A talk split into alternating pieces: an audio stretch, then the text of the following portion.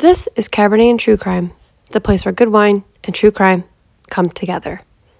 So, guess who found her microphone and the cord to it? Me. I did. but guess what? Plot twist, I don't think it works. I'm under the impression that, like, I, when I plugged it in, I, I had all the things. I had all the things I needed to have for it, and like the light was on, and it was like, yes, I'm working. And it doesn't sound any better, and I still think it's pulling from like my phone speaker. So, whatever. It's not a it's not a problem for today. It's a problem for another day. It's a problem for a different Jana. Um, also, heads up, there is some like ruckus and like hoopla outside. I don't know what's happening. I think my dog's playing with something. Could be wrong. Yes, it sounds like he's playing with something. So just ignore it if you hear it. It's not the big of a deal.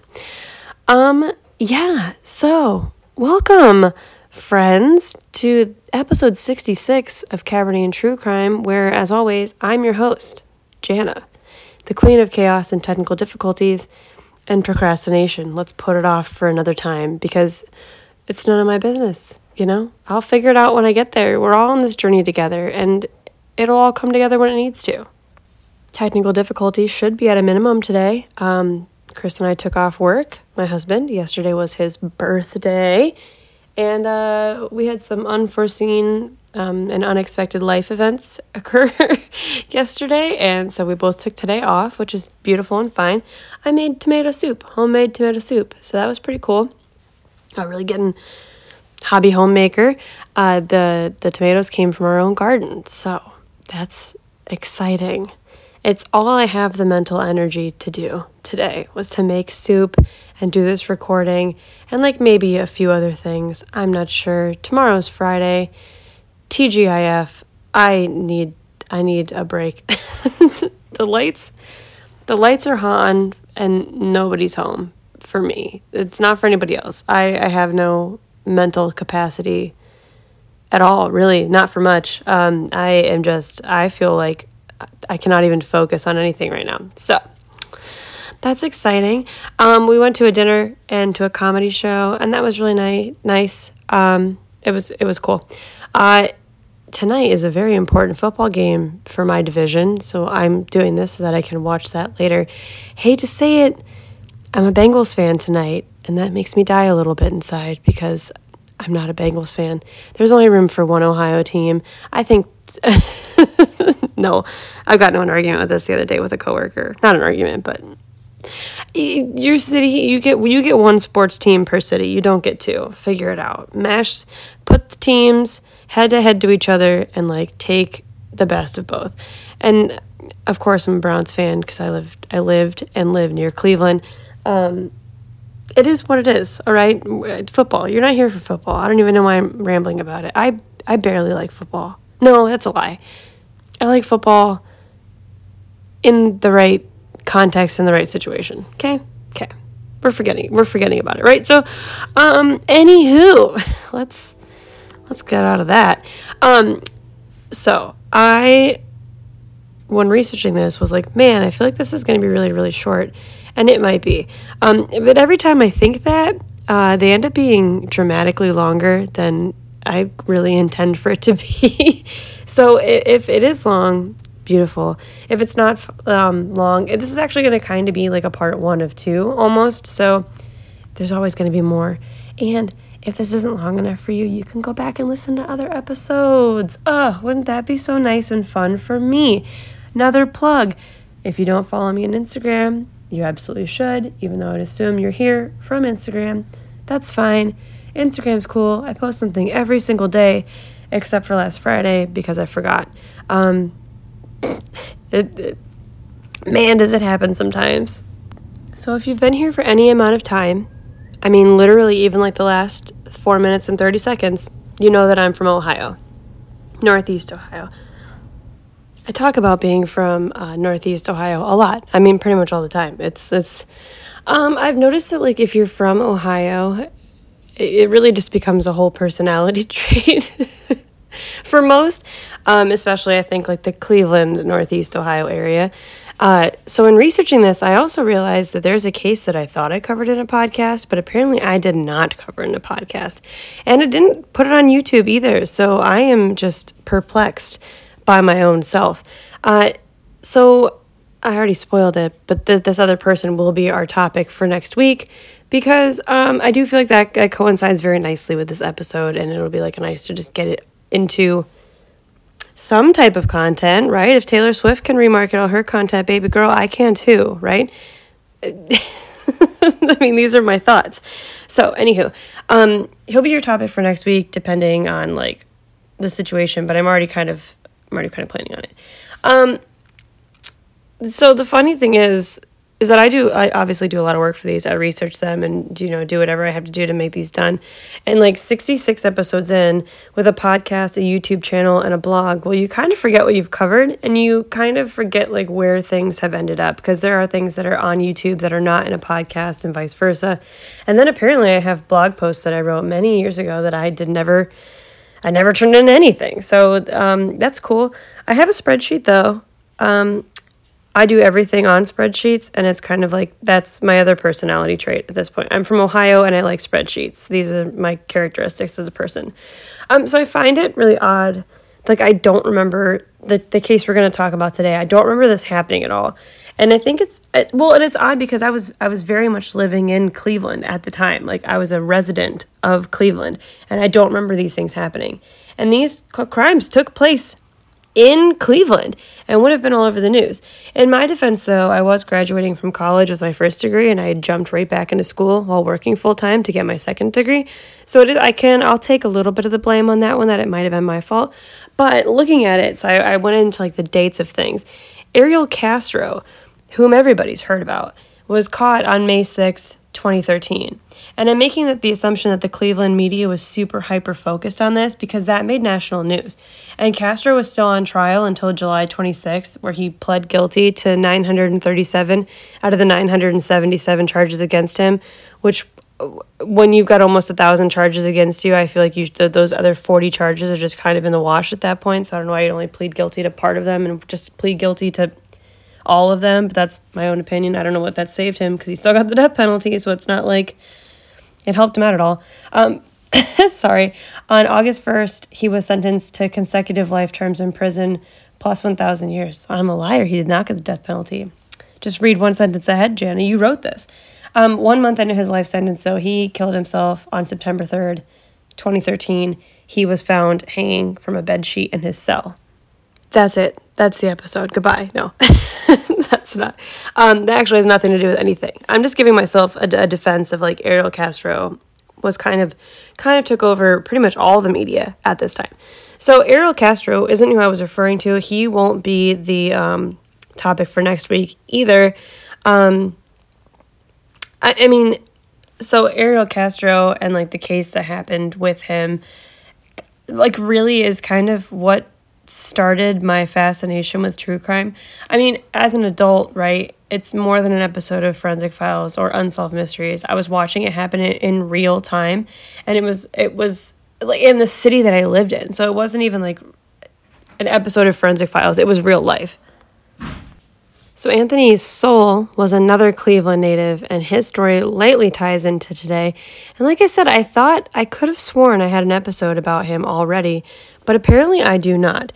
So, Anthony Sowell was from East Cleveland, and he is a known serial killer of the area who was captured on October 31st, 2009, and he's who we'll be talking about next week.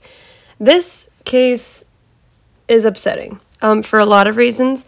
And uh, I mean, don't get me wrong, all cases are upsetting, but there's a lot of underlying factors that make this even more upsetting, and you'll see.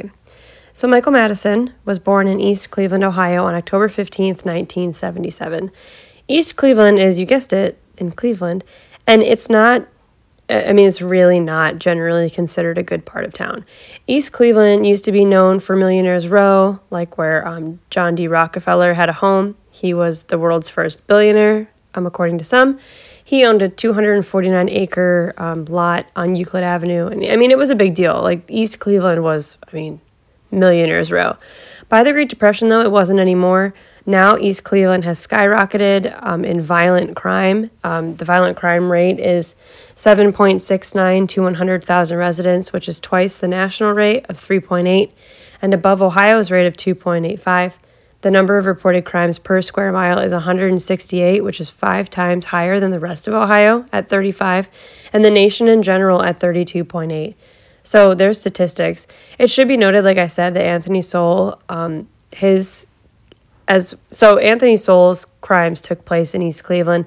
Ariel Castro's crimes took place in Tremont, it's like South East Cleveland, kind of. Um, uh, actually, so Ariel Castro's home, it's been demolished since everything happened, but Ariel Castro's home was only a few like minutes away from where the Christmas Story house is. Um, it is no longer there anymore. It is a park, I think, with some nice statues on it. But that's that. Michael Madison was born to parents Diane Madison and John Baldwin, although Baldwin denied that he was the father and never took place, and he never took a, an active role in his son's life. I read that Diane was ill equipped to be a mother, as her own mother left her father when she was young and eventually suffered from a heroin. Um, suffered from a heroin addiction and um, became a sex worker. So it's believed that she didn't know how to be a good mom because she didn't have a good mom, like a genera- generational curse. Diane didn't invite other children over and really let her son meet or interact with other children. His relationships were limited to his mother and numerous boyfriends who were in charge of disciplining Michael and a half brother. In 1980, when Michael was two years old, Child and Family Services got involved with the family and they discovered that Diane had shoved food down his throat, which caused him to vomit. After he vomited, she put him in a tub with severely hot water, and when he screamed, she took him out and beat him with an extension cord. Later in 1980, CPS was out again, the report stating, stating that Michael had had um, large bruises and an injury on his forehead, which required medical treatment. At age three, Michael was beaten by his mother's boyfriend so bad that he began to vomit and had to be hospitalized. Around this time, he was beaten so severely by a boyfriend that he lost hearing in one ear permanently. CPS was often called to the home, one of the reports from a social worker noting that he had contusions, abrasions, and swelling on the shaft of his penis. At this point, he was taken away from his mother's custody, and during this time, unfortunately, he's placed in the custody of his aforementioned grandmother, the one who, um, yeah. So, um, which that wasn't much better for him, obviously. Oh, Siri. Siri making an appearance here. She tried to tell me everything about what I just said. So that was interesting. Ignore her. Um, so sorry about that. Um, living with his grandmother obviously wasn't much better, but his mom went and got counseling and she returned back home, and so he was returned to her care. He and his half brother would still be frequent flyers at Mount Sinai Hospital, and in 1982, Michael was hospitalized for dehydration. In 1983, social workers reported that he and his half brother were covered in scratches and bruises. Uh, according to Michael, he doesn't vividly remember the abuse he suffered as a small child, but of course, I think that definitely has an effect in what's going to happen. You know, I for sure believe that this and maybe is not a good excuse for it, but I think it definitely plays into um, the actions that will come. So by age 16, he was a nomadic teenager sleeping anywhere he could, and at 17, he was charged with delinquency for inappropriately touching a classmate. At 20, he was sentenced to jail for drug abuse. So he graduated at 20 years old. It was 1997, according to, yeah, 1997. He um, actually graduated from high school in 1997. Oddly enough, I have friends who went to the same high school as him and had only graduated a year after he did. So that's interesting. What a small world. In October of 2001, Michael dragged an 18 year old woman down an East Cleveland street behind a house with the intention of raping her. A police officer either spotted the action or was called super quickly because the police officer showed up and Michael bolted. He was arrested pretty much immediately afterwards. Michael Madison pled guilty to the attempted rape and was sentenced to four years in prison, and during that time was ordered to undergo sex treatment or undergo treatment for sex offenders. Upon his release, he was supposed to register himself as a convicted sex offender, and he did, but not at the correct address, so he lived in a beaten down and quote, ramshackled apartment in East Cleveland. He listed his mother's home in Cleveland, where of course he didn't live. In September of 2012, 28 year old Shatisha Shealy had gone missing. She was very close to her mother, brother, and sisters. She also had a 12 year old daughter. In the fall of 2012, Kamita Shealy, Shatisha's mother, had filed a missing persons report with the Cleveland police. In December of 2012, Shatisha's brother, Dontel, was shot and killed when people broke into his home to rob him. When Shatisha didn't show up to her brother's funeral, her family feared for the worst, and they definitely knew something had happened uh, to her. 38 year old Angela Deskins went missing on June 7th the following year, uh, which would have been 2013. She was officially reported missing on July 1st. On July 2nd, her brother Jermaine took to Facebook to see if anyone knew where his sister was. There were numerous posts from him looking for her and inquiring if anyone could like would know where she was. On July 10th, Sherelle DeHelen Terry, 18, was last seen leaving Cleveland Elementary School where she had a summer job. On July 19th, Police uh, responded to reports of a foul odor coming out of a garage in East Cleveland. Inside, they found a decomposing body. Um, they were the remains of Sherelle Terry. The following day, the remains of Shatisha Shealy were found in a weeded lot two houses down from Madison's apartment. And that same day, the remains of Angela Deskins were discovered in the basement of a vacant house near his home. Over 100 volunteers had aided in the search for more victims. All three bodies were very decomposed, but it's surmised that Sherelda and Shatisha had been strangled to death. Angela's cause of death is still unknown. The bodies of the three women were all wrapped in plastic bags and were around 100 yards away from each other. Police got a search warrant and entered Michael's apartment and found more evidence of decomposition. There was a brief two hour long standoff with police where Michael had pretty much barricaded himself within his mother's house and um, after about two hours, Michael just gave up and he was taken into custody without any incident.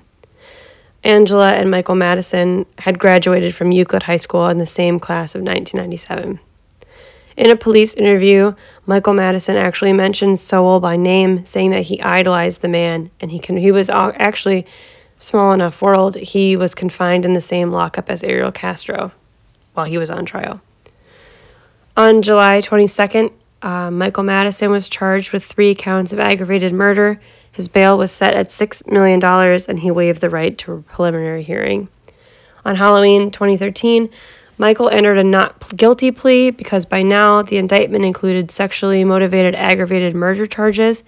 Prosecutors were now seeking the death penalty. In the course of three months, the state had updated its charges from 3 to 14, including two counts each of aggravated murder for each victim, three counts of kidnapping, three counts of gross abuse of a corpse, one count of rape, and one count of weapons possession by an ex convict, which that comes from being a registered sex offender and from his previous drug convictions. The trial began on April 4th, 2016, and lasted for one month and one day. On May 5th, he was found uh, guilty in all three murders of Sherelda, Shatisha, and Angela. The jury deliberated for less than an hour. On May 20th, Judge Nancy R. McDonnell sentenced him to death, and during the sentencing, um, specifically during victim impact statements, Michael was caught like smiling or smirking. And the attitude and lack of remorse from Michael caused Van Terry, Sherelda's father, um, he was actually in the middle of his victim impact statement. I think if you've ever seen like um, one of those courtroom shows, like the crazy courtrooms. So um, Van Terry was in the middle of his victim impact statement uh, when you know Michael Madison's getting sentenced to death, and he Michael Madison's like smiling the whole time and like making eye contact and like smirking, and um, Van actually tries to physically attack Michael. Um, there's stills of it, but there's a whole video. There's, I mean, there's hundreds of videos of it out there. Um, yeah, that's so fucked up. Uh, Van Terry was released without any charges. He he was not sentenced to anything for that attack, um, or attempted attack in general. Um, three years after his conviction on June twenty second, two thousand nineteen, Michael Madison's mother was stabbed to death in her home.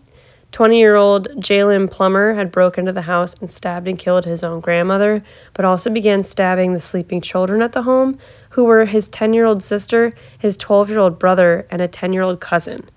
Uh, all three children survived the attack. Two needed emergency surgery, and in June of 2021, Plummer was sentenced to life in prison with the possibility of parole after 30 years. Um, so, interestingly enough, um, interestingly enough, uh, when sorry, I had I had a thought and then I lost it, and then I had to get it back. um, apparently, when he was asked about the death of his mother, how he felt about it, he said he felt pretty much nothing. He didn't have an opinion or any emotion about her brutal murder.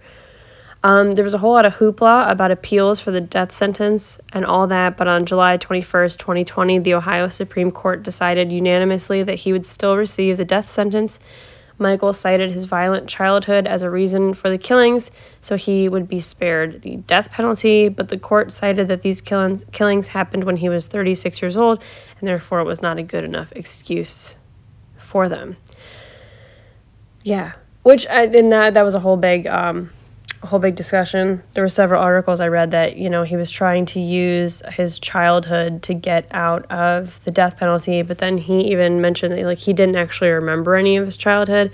Um, I think the defense was able to just pull up all his old CPS records to like cite that, and I don't know. That's like a touchy and kind of weird situation of you know, I mean, okay, like nobody has a perfect childhood, nobody has a perfect life, but that doesn't mean like you just get to go out and like start killing people like that. You know, that's not how that works.